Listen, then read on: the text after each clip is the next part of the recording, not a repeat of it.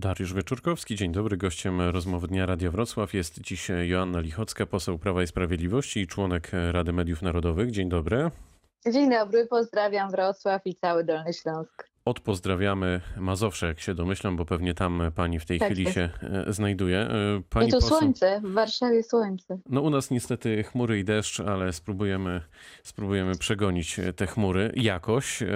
Ponownie nie udało się wybrać Rzecznika Praw Obywatelskich. Myślę, że wiele osób sobie zadaje pytanie, tych, które interesują się polityką, co dalej, bo z perspektywy obywateli przypomina to, pozwolę sobie na taką ocenę, groteskę. Czy, czy, czy pani zdaniem politycy w Polsce będą w stanie wzbić się w tej sprawie ponad e, polityczne podziały?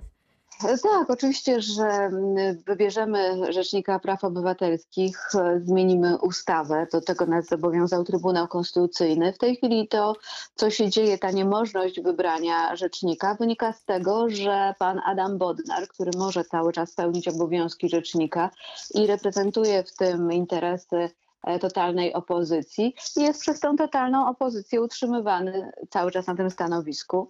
E, I mm, to jest powodem e, braku możliwości e, uzyskania większości w Senacie, nawet nad tak merytoryczną i dobrą kandydaturą, jaką była kandydatura Bartłomieja Wróblewskiego. Po prostu zarówno politykom Platformy Obywatelskiej, jak i Lewicy e, zależy na tym, żeby to ich kandydat, ich rzecznik, e, bardzo zaangażowany po ich stronie, e, pan Adam Bodnar, był rzecznikiem jak najdłużej. To jest cała, całe wytłumaczenie tej obstrukcji. Ale sądzi pani, że znajdzie się taki kandydat, y, który zadowoli wszystkie strony sceny politycznej? To jest w ogóle możliwe? E, Zazwyczaj było tak, że rzecznicy praw obywatelskich e, zyskiwali większość w ramach e, większości aktualnej politycznej. Pan Adam Bodnar został wybrany głosami Platformy Obywatelskiej e, i PSL-u. E, To był kandydat jak najbardziej wywodzący się z tych środowisk politycznych. E, Ja przypomnę, od czego się w ogóle zaczęła historia Rzecznika Praw Obywatelskich w Polsce. Pani profesor Ewa Łętowska została powołana na to stanowisko fikcyjne wówczas przez generała Wojciecha Jaruzelskiego. To, było, mm, jego, to była jego decyzja polityczna. E, W związku z tym e, z nie, niedużymi wyjątkami to stanowisko e, ma historię taką bardzo polityczną. Ja pamiętam, że mieliśmy świetnego rzecznika praw obywatelskich, pana profesora Janusza Kochanowskiego, który niestety zginął e, w Smoleńsku. Natomiast to był rzecznik, który potrafił działać wbrew logice partyjnych czy politycznych podziałów.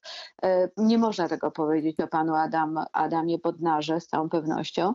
Natomiast można by mieć takie nadzieje związane z Bartłomiejem Wróblewskim i ja bardzo żałuję, że wczoraj e, zarówno pan senator Libicki, jak i pani senator Staroń wstrzymali się od głosu, e, zamiast głosować za, ponieważ e, nie ma ciągle w związku z tym dobrego rzecznika praw obywatelskich, a oni znając przecież Wróblewskiego i wiedząc, co co on reprezentuje, nie głosowali przeciw, mogli odważyć się na głosowanie za i mielibyśmy dobrego rzecznika. Boleję nad tym, że tak się nie stało. To pędzimy e, dalej. Prezes Najwyższej Izby Kontroli Marian Banaś powiedział, że organizowanie wyborów 10 maja było pozbawione podstaw e, prawnych. Pytanie o to, co właściwie dalej może się teraz wydarzyć e, w tej sprawie i co się powinno wydarzyć. E, Wydaje mi się, że po pierwsze można by, e, można by się też pokusić o mm, ocenę naj, naj, działania Najwyższej Izby Kontroli pod kierownictwem pana Mariana Banasia. Moim zdaniem jest to realizacja politycznej linii opozycji. E, Ja merytorycznie całkowicie odrzucam to, co wczoraj powiedział pan Marian Banaś Dlaczego? e, ponieważ zarówno e, działania premiera, em, jak i całego rządu w tej sprawie, w sprawie wyborów korespondencyjnych, były zgodne z prawą i wynik, wynikały z poszanowania konstytucji. E, ja przypomnę, że podstawę do zlecenia, do zarządzenia, przygotowania do przeprowadzenia wyborów korespondencyjnych można znaleźć w ustawie, choćby w ustawie covidowej, jednej z ustaw, które były przygotowane w czasie pandemii. I przypominam, że konstytucja zobowiązywała polskie państwo do przeprowadzenia wyborów 10 maja. Ale czy nie powinna One się nie odbyły poseł? tylko dzięki Wejdę- obstrukcji Platformy Obywatelskiej i Lewicy i pana senatora i pana marszałka Wejdę Tomasza. Grodzkiego. Czy nie jest jednak tak, że to Państwowa Komisja Wyborcza powinna organizować e, wybory w naszym kraju? Bo tak się Państwowa zastanawiam, bo tak Komisja się zastanawiam, jeszcze tylko dokończę, do, do, dokończę myśl, bo mm, czy to nie będzie teraz tak, że e, będziemy świadkami przez wiele tygodni, jak to wie, może nawet miesięcy, takiej y, takiego hakowania i odbijania e, piłeczki. Różni prawnicy będą e, różnie to oceniać. I, I też kolejne pytanie w związku z tym, ile w raporcie NIK w Pani ocenie jest faktów, a ile polityki? Innymi słowy, czy, mm, czy Pani się właśnie zgadza z tym e, wszystkim, czy jednak e, Pan Marian Banaś ma na przykład powody, by się za coś mścić i, i robi politykę, bo za chwilę dojdziemy do takiej sytuacji, że różne konstytucyjne instytucje w naszym kraju e, no, będą, będą postrzegane tylko i wyłącznie przez pryzmat polityki, takiej bieżącej. Niestety ja patrzę na działania pana Mariana Banasia właśnie przez pryzmat polityki. Proszę zobaczyć, e, co, e, co w zasadzie wczoraj ogłosił. Ogłosił e, jakieś zarzuty wobec rządzących, wobec premiera, natomiast zapowiedział złożenie zawiadomień do prokuratury tylko wobec dwóch spółek.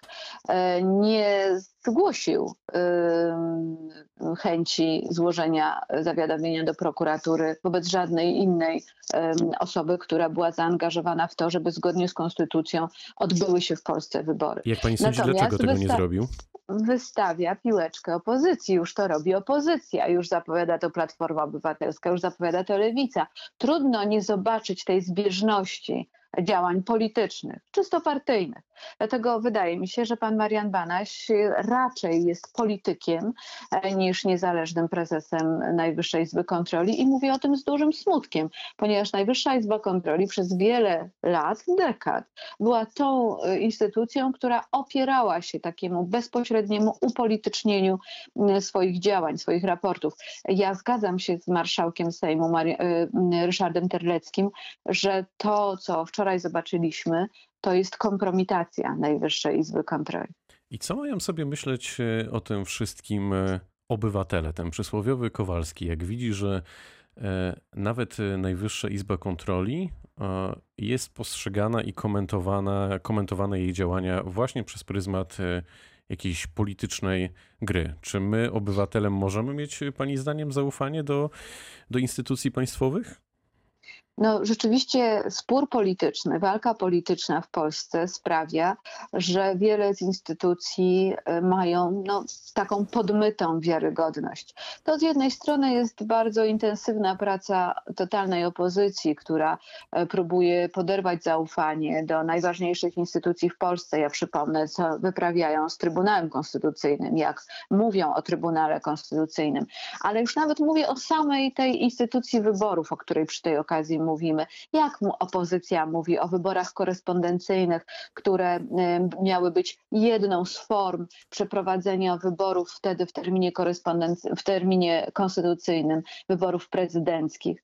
E, Ona mówi, opozycja mówi o tym wybory kopertowe. Próbuje poseł kpić, próbuje z taką pogardą o tym mówić. A to, proszę Państwa, było tak, że miały się odbyć w terminie przewidzianym przez Konstytucję wybory prezydenckie. Opozycja nie miała dobrego kandydata. Chciała go szybko zmienić. Potrzebowała na to czasu i chciała za wszelką cenę zaszkodzić poseł, Prawu i Sprawiedliwości. muszę, muszę I to jest cała logika niestety wejść tych działań. Należy zachować pogodny stoicyzm. Jeśli pyta pan mnie, co obywatele powinni y, robić. pogodny Pogodny stoicyzm. stoicyzm, naprawdę. To brzmi- Damy To radę, brzmi nieźle, ale czy nie jest dobrze, też tak, Czy nie jest upada, też tak, że, że trochę też władza ma jednak em, tutaj wpływ na to wszystko, co się dzieje? No bo na przykład szefem Najwyższej Izby Kontroli Marian Banaś został z waszego nadania. On był Najpierw był krystaliczny, później był e, pancerny i pytanie, czy teraz e, powinien ustąpić ze stanowiska, czy, czy, czy Prawo i Sprawiedliwość porzuciło już nadzieję, że uda się szefanik